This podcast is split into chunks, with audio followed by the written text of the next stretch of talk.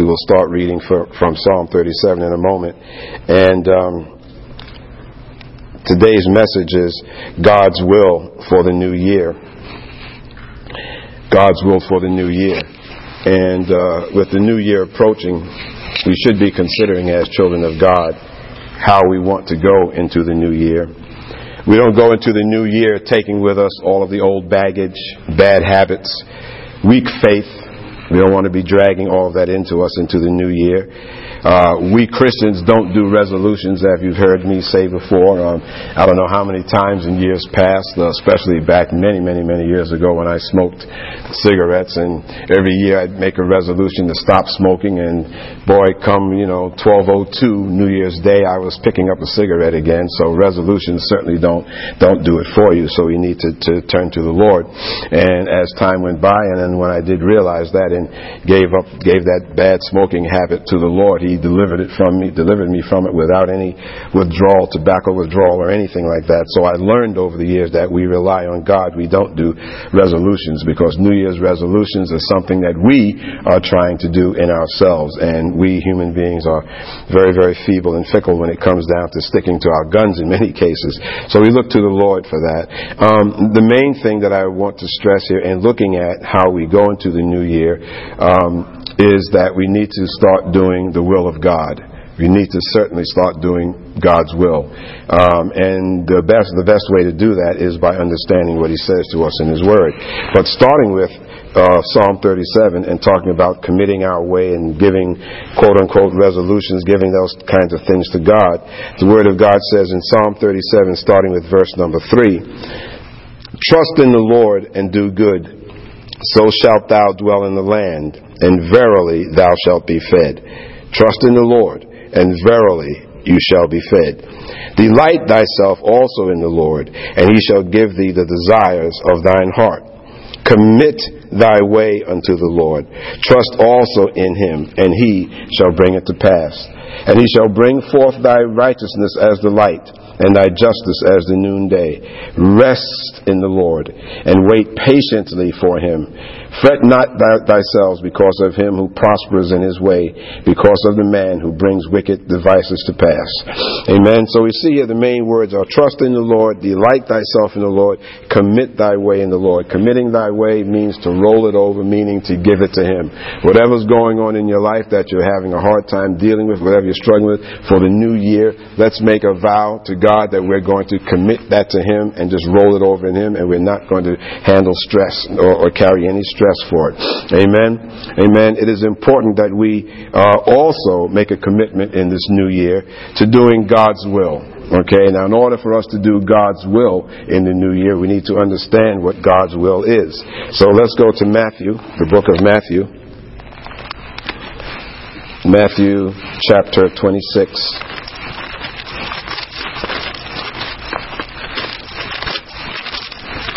Matthew chapter 26.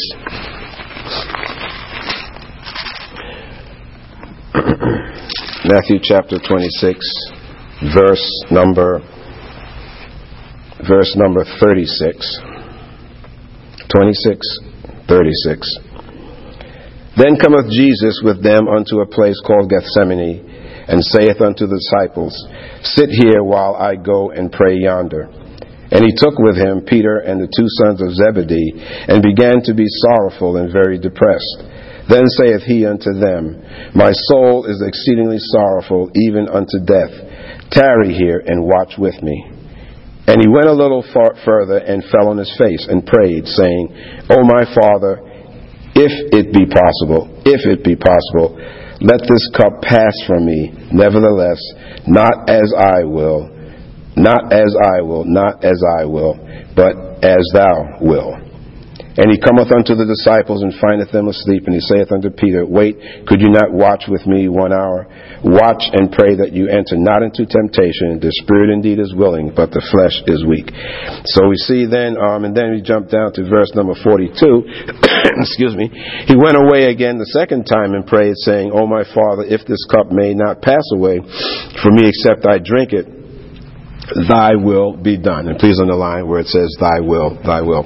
So we see, oh, excuse me, we see here that Jesus, knowing knowing what he was about to go through. And it wasn't, it wasn't so much the fear of the pain of the cross and the beating that he was going to have to take, but the fact, the, the concept or the thought of him being separated, his being separated from God the Father, uh, whom he was with for eternity, you know, was really, really painful to him. But however, Jesus said, not according to my will, but according to your will. So going into this new year, we need to also think to ourselves, are we going to do God's will in our lives or are we going to be just saying simply, God as you will? So many times there are things that we want in this life, so many things that we're praying for, and you have to get to the point that you understand that God certainly has your back and God is certainly going to answer your prayers. But you need to say, however, God according to your will. Because God's will for us is a whole lot better than our wills for ourselves. God knows what is indeed best for us. God knows what's laid out there in the future. God knows what our future life is going to look like. So if we can certainly just get to a point, this is my prayer However, Lord God, not according to my will, but according to your will be done. You know, and, and it's, it's kind of important. We, we've been, now I don't say kind of, it's very important. We've been through 306, or will have been through 365 days of a year. Last year brought for us all many blessings. Last year brought for us many challenges. Last year brought for us up times. Last year brought for us down times. But God was always there, always there, regardless of what we may have felt at that particular time. So whatever we've learned from the past year, whatever we learned in terms of how God worked with us, how God was there with us, even when we didn't realize He was God. We need to, there with us, we need to make sure that moving into the next year, we, we, we carry that thought with us, that God is indeed always with us. And Heavenly Father, according to your will be done. Now, in Matthew 7, you go back to Matthew chapter 7, Matthew chapter 7,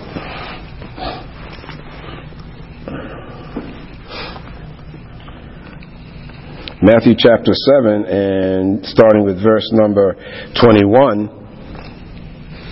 Matthew 7 verse 21. Not everyone that saith unto me, Lord, Lord, shall enter into the kingdom of heaven, but he that doeth the will of my Father who is in heaven. Please underline, but he that doeth the will of my Father who is in heaven. Many will say to me in that day, Lord, Lord, have we not prophesied in thy name, and in thy name have cast out demons, and in thy name done many wonderful works? And then will I profess unto them, I never knew you, depart from me, you that work iniquity. So we see there the operative words, words are there in verse number 21. Uh, uh, not everyone that saith unto me, Lord, Lord, shall enter into the kingdom of heaven, but he that doeth the will of my Father who is in heaven. Now, doing the will of my Father. Did you ever stop to think that when you're entering into a, a, a state, a state of doubt or a state of fear, that you're not doing the will of God? All right, and, relative to fear, God said that I have not given you a spirit of fear, but of power, love, and a sound mind. You start entering into fear and to lack of faith, and you're not doing the will of the Father. You see, but so many times we don't think about that because we simply say, well, I, yeah, I hear it, and I, I think I believe it, or whatever, and yeah, maybe that's the case. But when you start talking like that, you're not doing God's will because it is not God's will for us to be in fear. It is not God's will for us to be walking and operating in a sense in a, in a spirit of doubt. So Jesus is saying here that who doeth the will of my Father who is in heaven. If you believe and call Jesus Lord, Lord, you are still lost if you do not do what God says. If we ever hope to go to heaven, we must do the will of the Father. Not my words, but according to the, to the word of God there. you know? So we can say Lord, Lord, and all of that sort of thing, but Jesus said, said that I will say, depart from me because I don't know you because of the fact that you, you aren't doing the will of my Father. We learn from the above scripture that we don't go to heaven by doing the will of men or by doing what we think is right. The only way that we can go to heaven is by doing the will of the Father, and that will is found right in our Bibles. Okay? So, what, what does that mean?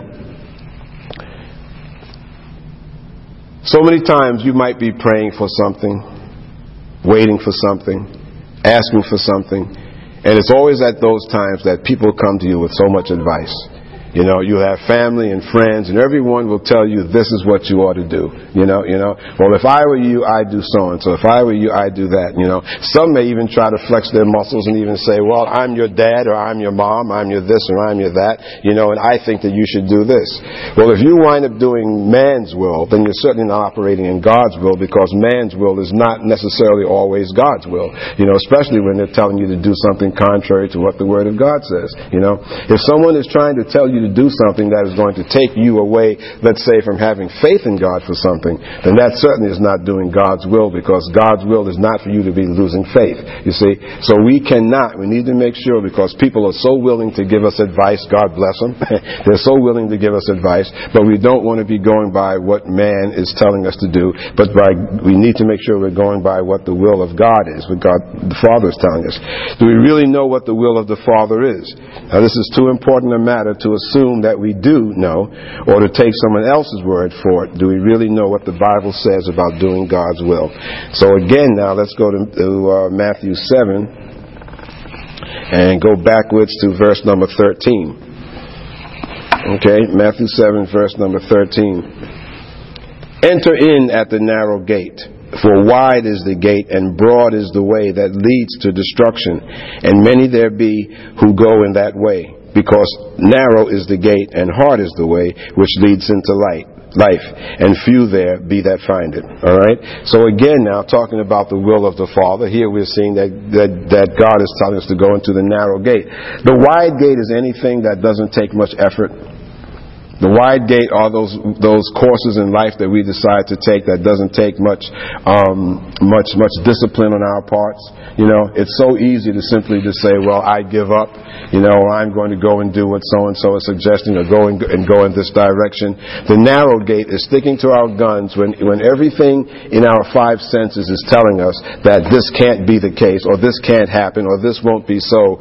The narrow gate is saying that this is the will of God the Father that I trust Him and believe believe in and have faith in Him. The narrow gate is for me to, to not look to the right or look to the left, but to always stay focused on God. That's the narrow gate. The wide gate is simply saying, oh well, it's not going to work anyway, or oh well, I'll go and do what Harry says, or I'll go and do what Susie says. That's the wide gate, because that's the way the world does it. That is the way that non-believers, and I feel so sorry for non-believers or unbelievers who don't have God, because when things, when adverse things come up in their lives, they're totally lost. You know, the wide gate is to fall fall into a state of depression. The wide gate is to fall into a state of constant worry. The wide gate is to say, well, gee whiz, well, you know, what's the sense in getting out of bed? Today's going to be just like it was yesterday. That's the wide gate.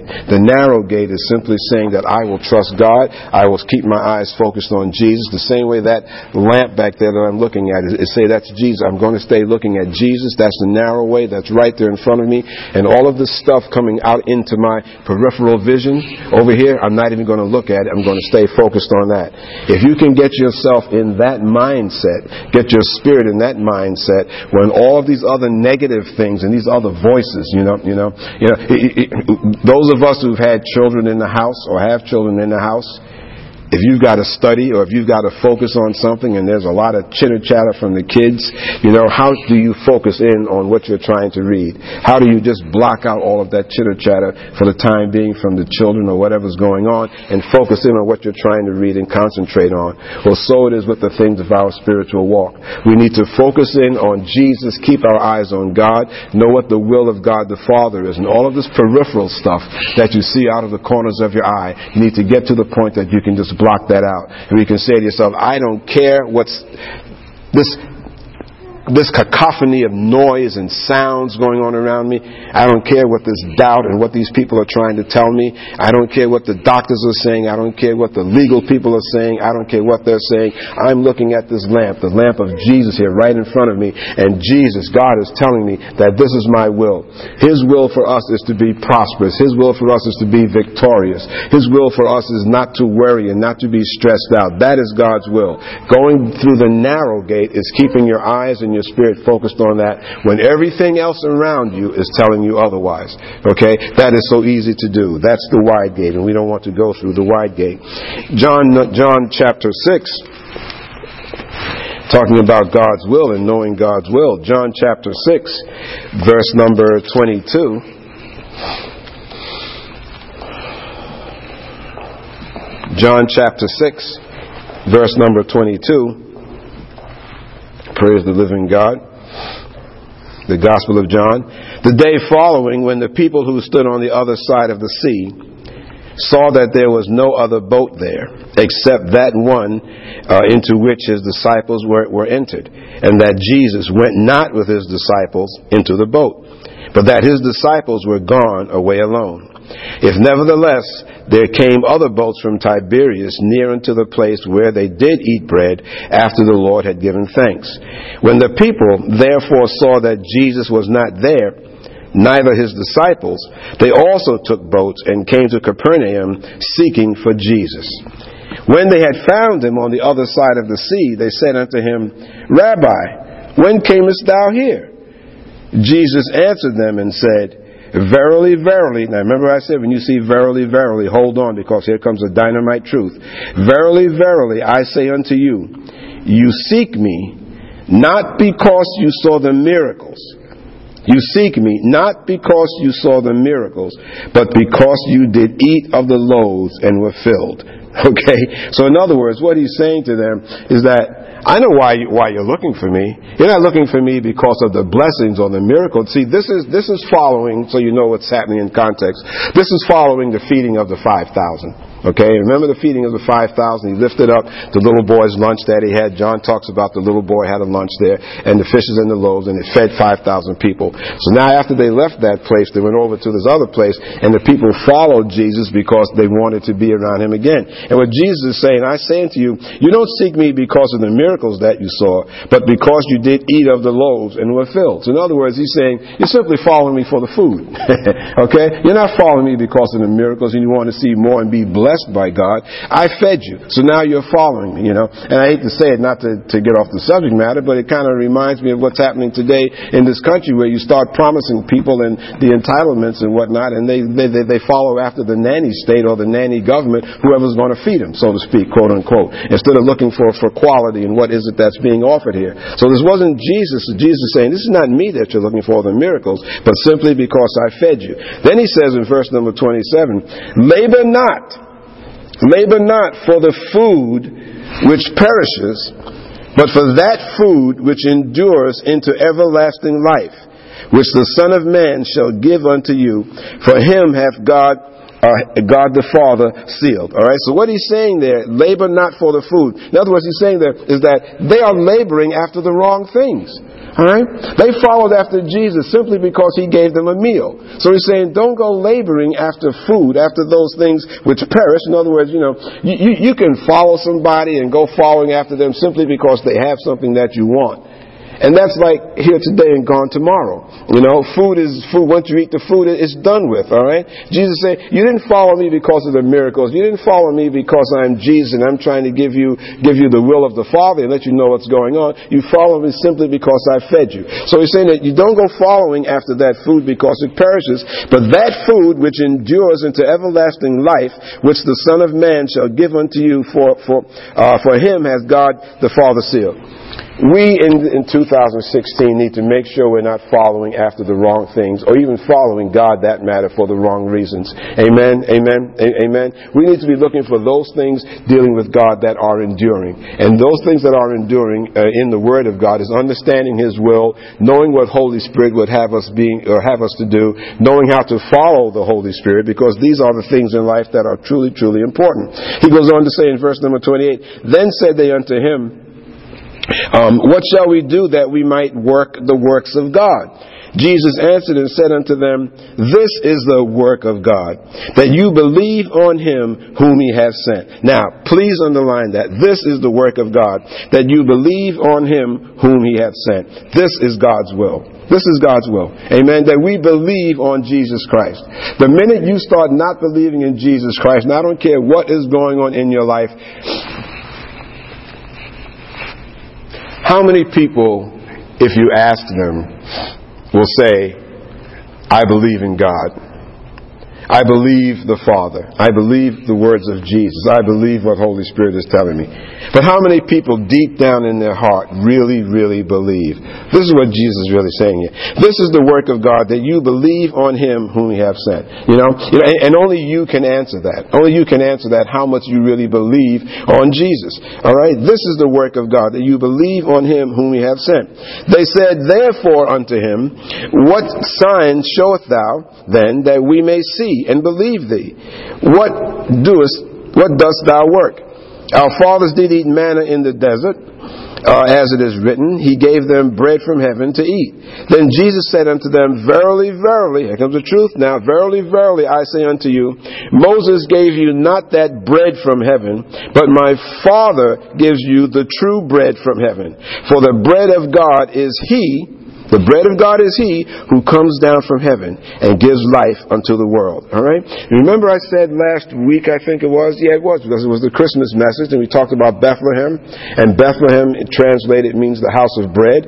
Okay? All right? You see, so you see what he's talking about here. 30, verse 32 again. Jesus said unto them, Verily, verily, I say unto you, Moses gave you not that bread from heaven, but my Father gives you the true bread from heaven. For the bread of God is He, speaking of himself, he who comes down from heaven and gives life unto the world. Then said they unto him, Lord, evermore give us this bread. And Jesus said unto them, I am the bread of life. Remember Bethlehem, house of bread? I am the bread of life. He that comes to me shall never hunger, and he that believes on me shall never thirst. But I said unto you that you have, you also have seen me and believe not. All that the Father gives me shall come to me, and him that comes to me I will in no wise or in no, no way cast out. For I came down from heaven not to do my will, but the will of him that sent me. Please underline, but the will of him that sent me. And this is the Father's will. Underline will. This is the Father's will who has sent me. That of all that he has given me, I should lose nothing, but should raise it up again at the last day. And this is the will of him that sent me. Underline, this is the will of him that sent me. That everyone who sees the Son and believes on him may have everlasting life, and I will raise him up at the last day. Alright? So we see there a lot being talked about the will, the will of the Father. All right, and, and also says in verse number 40, and this is the will of him that sent me, that everyone who sees the Son and believes on him, please the line, believes on him. Again, with that narrow focus. The narrow gate is believing on him. Going into 2016, brothers and sisters, we cannot afford to not believe and have faith in God. You think 2015 was a challenge. I submit to you today that 2016 is going to be more of a challenge if Jesus continues to, to, to tarry. All right? So we need to get to the place that we always are going, looking at that narrow gate, having trust in God, and making sure that we're doing God's will and not chasing after the wrong things. As he said, you, you know, they were, they were following Jesus because of the bread, the food. You know, Jesus is, is the bread of life. He is, uh, is our true sustenance. Everything that we need is in Him. You see? So don't be misdirected by other, um, how can I say, other material things of life that you think are so important. God knows you have need of a roof over your head. God knows you have need of clothes on your back. God knows that you have, you need, need of food. Amen? But we don't look for those material things, bread. We look for the bread of life, which is Jesus Christ. So in 2016, I'm submitting to you that we need to do some reshuffling, readjusting of our thinking. What is important? What are our priorities in 2016? We all have dreams, we all have desires, we all have goals, you know, myself included. But I'm not going to say that my goals um, for retirement, the other things that, that I'm looking at here, are going to outweigh my focus on Jesus. Because I know good and well from many, many years' experience that the minute you get your eyes off of Jesus, then your plans go awry. Your plans go helter skelter down the tubes. You see, you see. So I go from day to day, literally from day to day, hour by hour for that matter, with my eyes focused on the Lord. You see, because only His will do I wish to do, and being focused on, and understanding what is important. The physical things like bread and so forth, as Jesus, as Jesus was talking about here, are not the important things of life. Go to Ephesians one. Ephesians chapter 1.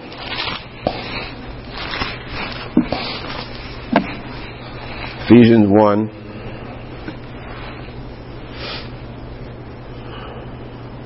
Talking about the will of God. Ephesians 1, and just started verse number 5.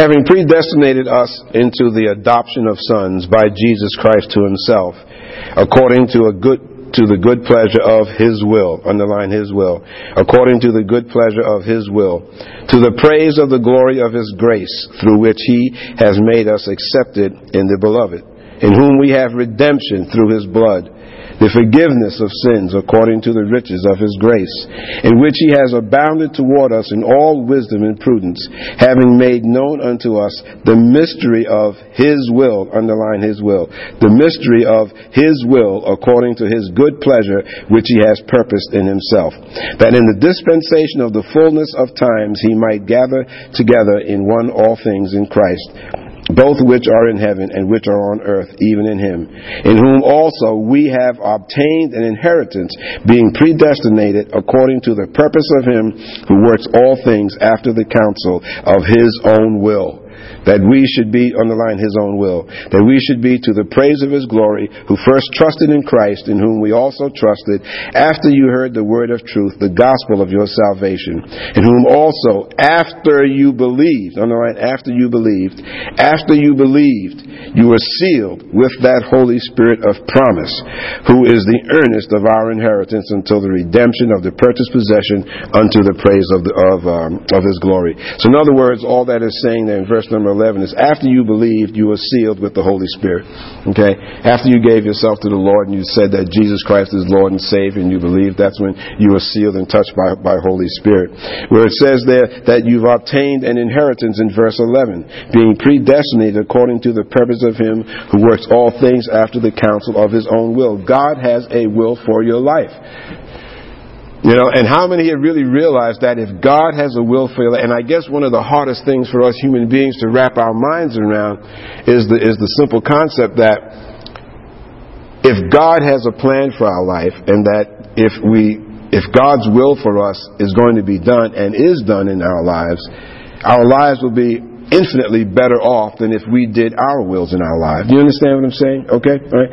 God is the ultimate planner, as you've heard me say a million times. God has a plan for your life.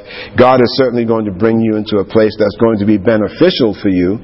God's not going to bring you to a place that is not going to be beneficial to you. Amen. So if you're willing to submit to God's will and just say, Lord, your will be done in my life, you're going to be off in a much better place. You've been adopted into the family of God. You know, you know, and if we as parents can be really good to our children in terms of giving things and caring for them, how much more will God be for us? I mean, He's God, you see. So we have to be willing and understand how we can submit to His will. Verse number 9 says, having made known unto us the mystery of his will according to his good pleasure which he has purposed in himself, having made unto us known unto us the mystery of his will. Now, now what is a mystery? I mean, a mystery is merely something that is not yet revealed or has not been uncovered. You see? You know? And the way God's will is uncovered to us, you say God's will is in the Bible, Pastor. I can read the Bible and read what God's will is. Yes. But the only way that you can really understand God's will is through the uncovering of the Holy Spirit. Understand what I'm saying to you? Okay? In other words, without Holy Spirit, uncovering or removing the shackles from your eyes and from your mind and from your spirit to understand the Word of God to the point where it's no longer a mystery.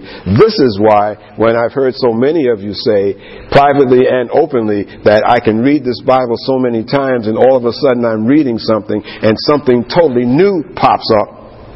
Okay? This is because of revelation. Okay? Um, information can be given to you by a computer, by reading a book, or someone explaining something. Okay? Understanding the Word of God is not given by information, increased information, it's given to you by revelation. So something that was a mystery of God, one of God's mysteries, the way that mystery becomes revealed or uncovered is by the Holy Spirit. That's why when you read the Bible and all of a sudden you read a new passage, something jumps up at you and it means something different, you finally see what God is saying because Holy Spirit has revealed to you something new. You see, you see, and that's where it's talking about having made known unto us the mystery of His will. The more and more you want to know God's will for your life, Holy Spirit can reveal it to you, and that mystery will be revealed by uncovering of Holy Spirit as you walk deeper and deeper with God. Okay, but God it will only give you, will only reveal to you um, the level of mystery or degree of that mystery commensurate with your um, faith in Him, with your ability to really be seeking God, and, and your ability to really be open to Holy Spirit. Now, you cannot be open to Holy Spirit and willing to hear what Holy Spirit is saying to you if you already have your mind made up that this is not going to work. All right? If you've already got your mind made up that this is not going to work, and which is, in other words, lack of faith, okay, then it's very, very, very, very difficult for Holy Spirit to be revealing things to you because what Holy Spirit is going to reveal to you will will, transcend, I almost want to say, will transcend the physics of life, so to speak, because Holy Spirit will reveal to you the deeper things of God which are a mystery, which don't always line up with the known physics of, of man's knowledge. You follow what I'm saying? Right, all right. Well, what you may reason in your head, this won't work, this is not impossible, the lawyer said this, the doctor said this, the bank said I don't have enough money to qualify, the this, that, this, and that, this, and that, okay? Those are the confines of knowledge and information that man puts us into. When you start really getting committed to doing the will of God the Father and simply, and simply saying, God, your will be done, and you're really, really committing yourself and you're having faith in God, and, and, and, and you're willing to say, Jesus is first, the only thing in my life that's important is the bread of life, which is Jesus Christ, and Holy Spirit starts ministering to you, that's when having made known unto us the mystery of His will, okay, that's when that starts to operate in our lives, alright? Because now Holy Spirit is operating in your life, God is seeing the level of faith in you has increased, and now God kind of says, He rubs His hands together and rolls up His sleeves and said, now I can start revealing the things that I want Him to know.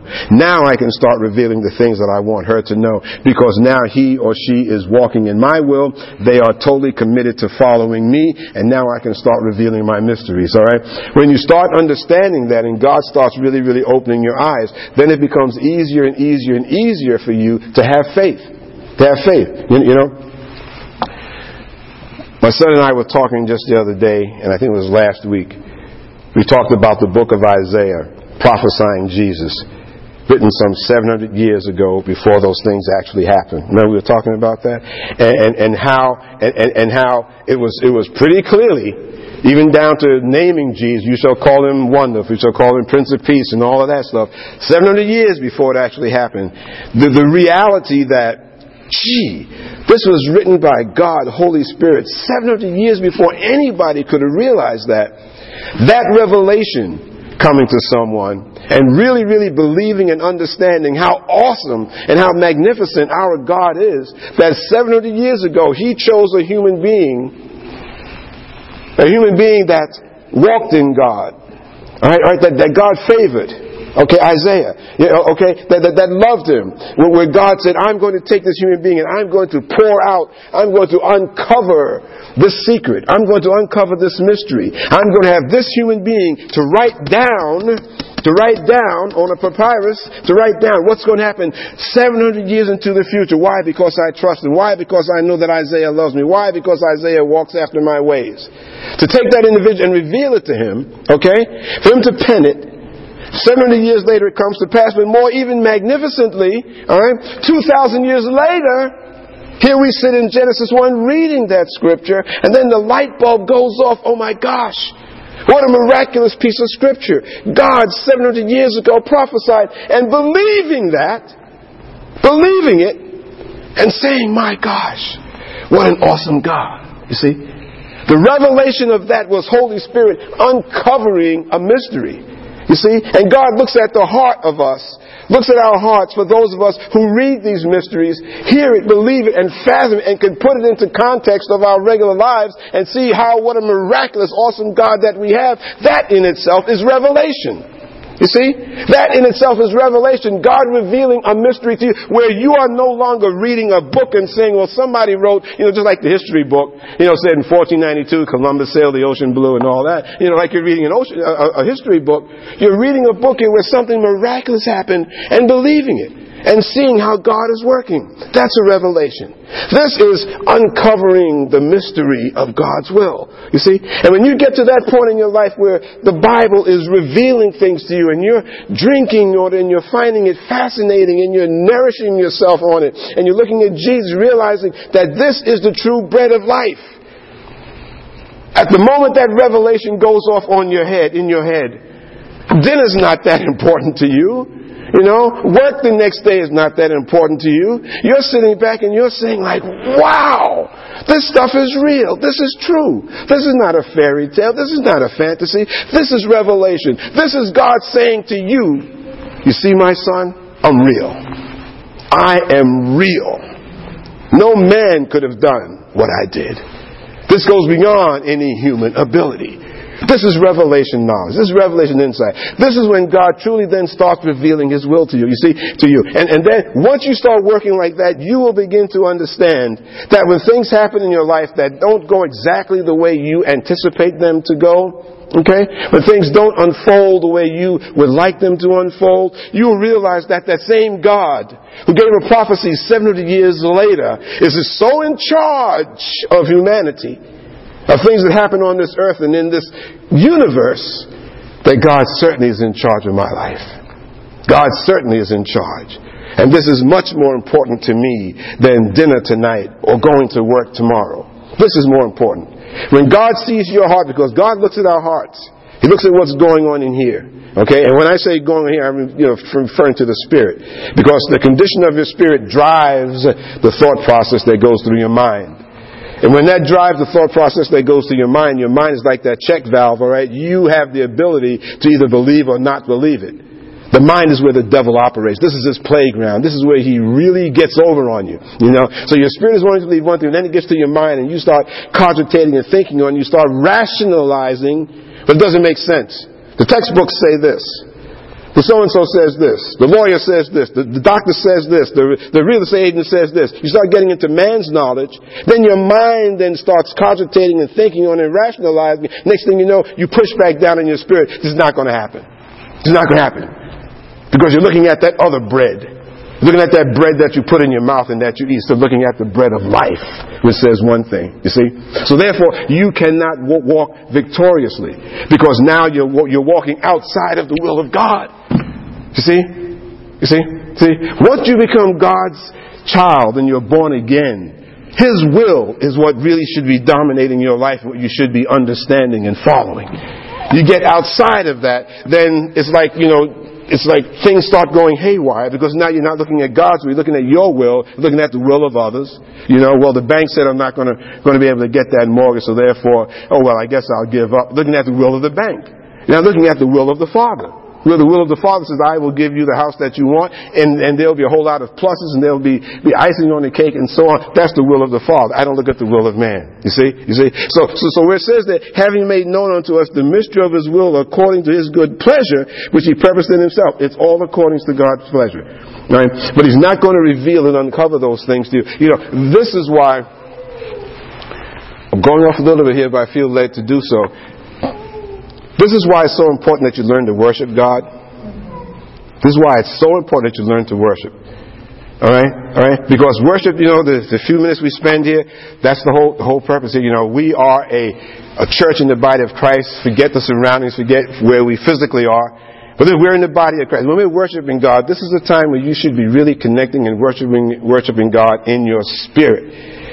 Again, your level of revelation knowledge can be directly tied to or commensurate with your level of worshiping God. Alright? If you truly, truly, truly can't worship God in your spirit, I mean, that is really, really deeply understanding that God, you know, 700 years, oh my God, you're awesome God, you're such a wonderful, you're magnificent, you're an awesome God. But the, if you can't get to that point deep in your spirit, then it's very hard for you to hear from Holy Spirit. You see, you see, you see, because, you, because you, it's hard for you to, to, to, know God unless you can really, truly, truly, truly worship Him and know that He's God. You know, and, and I don't have the English words to, to convey that to you. I don't know how to put that into English to you because that is a deep spiritual thing with only you. Where only you know deep down inside how much you love God, how much you trust Him, how much you realize that His will has to be first and foremost in your life. You see? And then when you get to that point, because God looks at your heart, that's when He can roll up His sleeve and start revealing to you miraculous things. This is when He can start giving you the gifts of the Spirit. Amen. This is where he can start pouring out the gifts of the Spirit on you. You know, this is where this is where your discernment then starts starts starts blossoming out. This is where, where discernment, your um, um, um, um, your knowledge and awareness of spiritual things become so so powerful in your life that you will surprise yourself at what you may wind up knowing because Holy Spirit is showing you deeper things. Amen. Amen. So so so knowing that that everything is done according to God's will. Now, when you go to Thessalonians here, go to 1 Thessalonians. Go to 1 Thessalonians and winding down here. 1 Thessalonians chapter 5. 1 Thessalonians chapter 5. And we want to go to, I'm sorry, 1, yeah, 1 Thessalonians chapter 5, right? Verse number 15. Verse, verse 15. See that none render evil for evil unto any man, but ever follow that which is good, both among yourselves and to all men. Rejoice evermore. Do you have joy in your heart? Do you have joy in your spirit? Do you have joy during the course of your day? Pray without ceasing. Please underline that. Pray without ceasing. In everything give thanks, for this is the will of God in Christ Jesus concerning you. Quench not the Spirit, meaning the Holy Spirit. Okay? Despise not prophesying. Prove all things. Hold fast that which is good. All right? So I mainly want to, want, to, want to focus on verse number 17, pray without ceasing. How many realize that it's just not enough for us to pray in the morning and pray in the evening? You know, many times I'm going to pray before I go to work, I'll pray before I go to bed praying without ceasing mean praying all the time. You know, and and I mean, and that doesn't mean that you just walk through the hallways and walk in the Winco. It's always and you're constantly praying, Heavenly Father, da, da, da, you know, you know, sir, can I help you? Excuse me, don't bother me. How Heavenly Father, you're just walking around and constantly where you don't communicate. Okay, but praying without ceasing meaning that that you don't have have one specified set time for prayer only. You know, and if you if you if you you know if you, you're able to pray in tongues, I mean that's even better still because you can literally, literally pray while you. I mean you can pray in English while you're doing the dishes. You can pray in English when you're taking the shower, whatever. But this means just praying throughout the day, praying throughout the day. You know, and I know I find that when I start feeling out of sorts or start feeling like something is going wrong or I just feel kind of jittery or just anxious about something, it's because I've been out of prayer. You know, you know, and I need to go and connect. You see, and this is a whole different sermon, but it talks about Jesus saying that I am the vine and you're the branches. You know, if you break or break away from that vine, if you, you're going through the course of the day and you're feeling kind of out of sorts and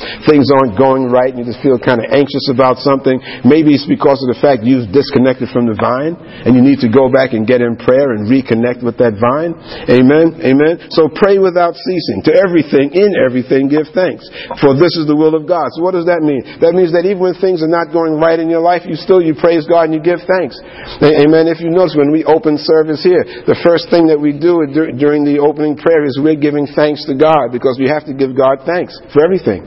Amen. Amen. Giving God thanks. This is the will of God. Then it says in in one um, one Peter two, one Peter chapter two.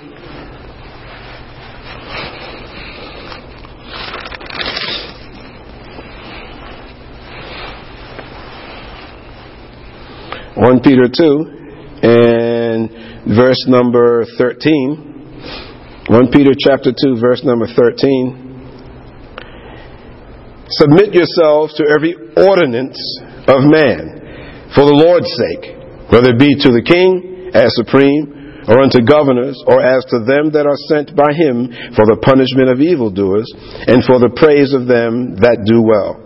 For so is the will of God that with well doing you may put to silence the ignorance of foolish men, as free and not using your liberty for a cloak of maliciousness, but as the servants of God. All right. So what's being saying, saying what's being said there, verse verse number thirteen.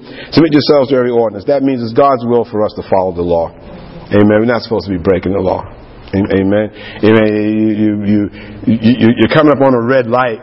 You don't go saying, oh, I'm a child of God, so I can go through the red light. Okay, and that, that's where verse number 16 is saying, as free and not using your liberty for a cloak of maliciousness. Okay, so just because we're Christians, that doesn't mean that we put ourselves above the law. It'd Be pretty stupid to run through a red light anyway. Amen. And the same thing is relative to speed limits. You know, if the speed limit on the highway says so and so and so, and I know that's hard for some of us to do, amen.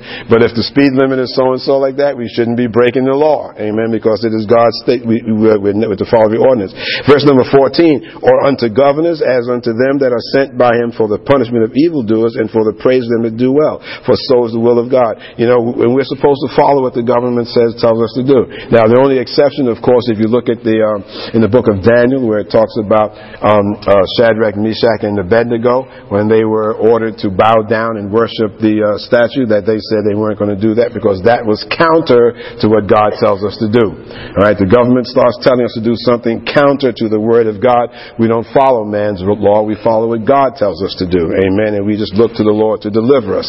The same way God delivered Shadrach, Meshach, and Abednego from the, uh, from the furnace. Amen. Amen. So, but it says here that this is God's will. A couple more verses here. Colossians 1. Colossians 1, it's so important that we reevaluate these things as we go into the new year. We do not want to uh, take the old things uh, from last year into the new year. Colossians 1, chapter 1. Chapter 1, and we just want to do verse 13. Colossians 1. Uh, let's start with 9. Colossians 1, verse 9. For this cause we also, since the day we heard it, do not cease to pray for you and do not desire that you might be filled with the knowledge of his will okay, and, and to desire that you might be filled with the knowledge of His will in all wisdom and spiritual understanding.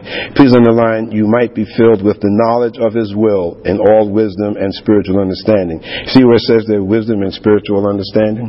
Amen? That you might walk worthy of the Lord unto all pleasing, being fruitful in every good work. Please underline, being fruitful in every good work, and increasing in the knowledge of God. Underline, increasing in the knowledge of God.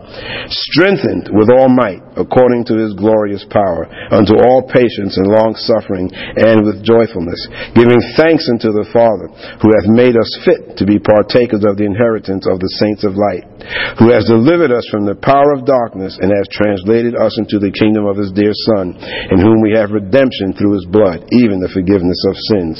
Amen. And we'll uh, and we'll pause there. But you see where it says there. Um, in verse number 9, uh, do not cease to pray for you and to desire that you might be filled with the knowledge of His will. You see, the prayer is that you be filled with the knowledge of God's will in all wisdom and spiritual understanding. It's so much to know what God's will is relative to our wisdom and spiritual understanding. You see, and the Bible talks so much about spiritual understanding. If it wasn't important that we have spiritual understanding, the Bible wouldn't repeatedly talk about it so much in both Old and New Testaments. So that tells us that there's something in this life that we live that is far more important than the physical realm, you know? And this is what people, you know, the atheists and non-believers, unbelievers have such a hard time wrestling with because they can give you a hundred different things that's more important than spiritual, than spiritual understanding. Uh, John 2, 15, 17. Got just a couple more scriptures here and then we're, we're done. John to 1 John, sorry, 1 John, little John, 1 John 2.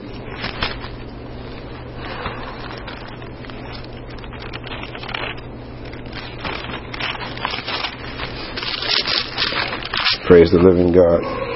1 John chapter 2 and verse 15.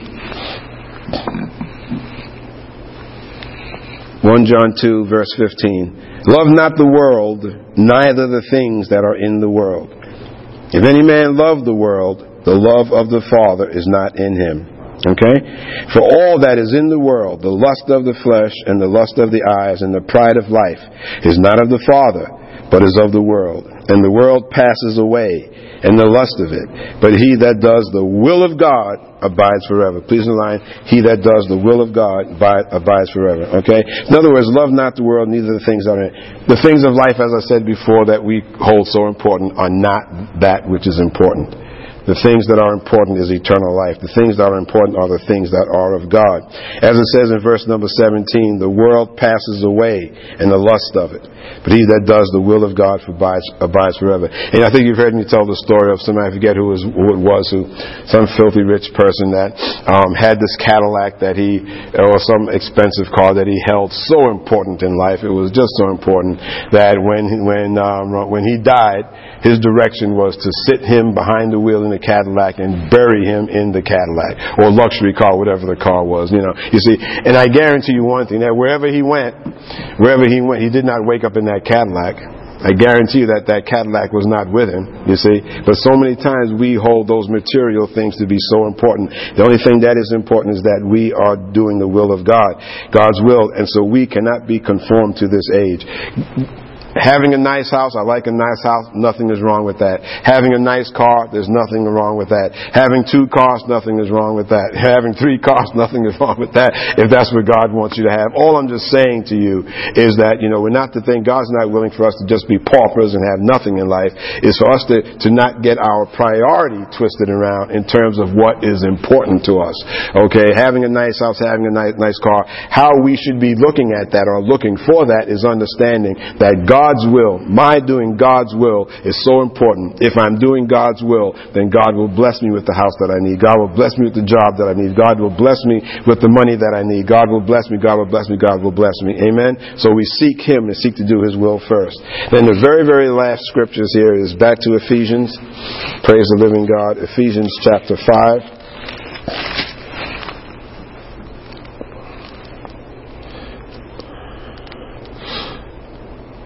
Okay, um, verse 15. Ephesians chapter 5, verse number 15. See then that you walk circumspectly, not as fools, but as wise, redeeming the time, because the days are evil.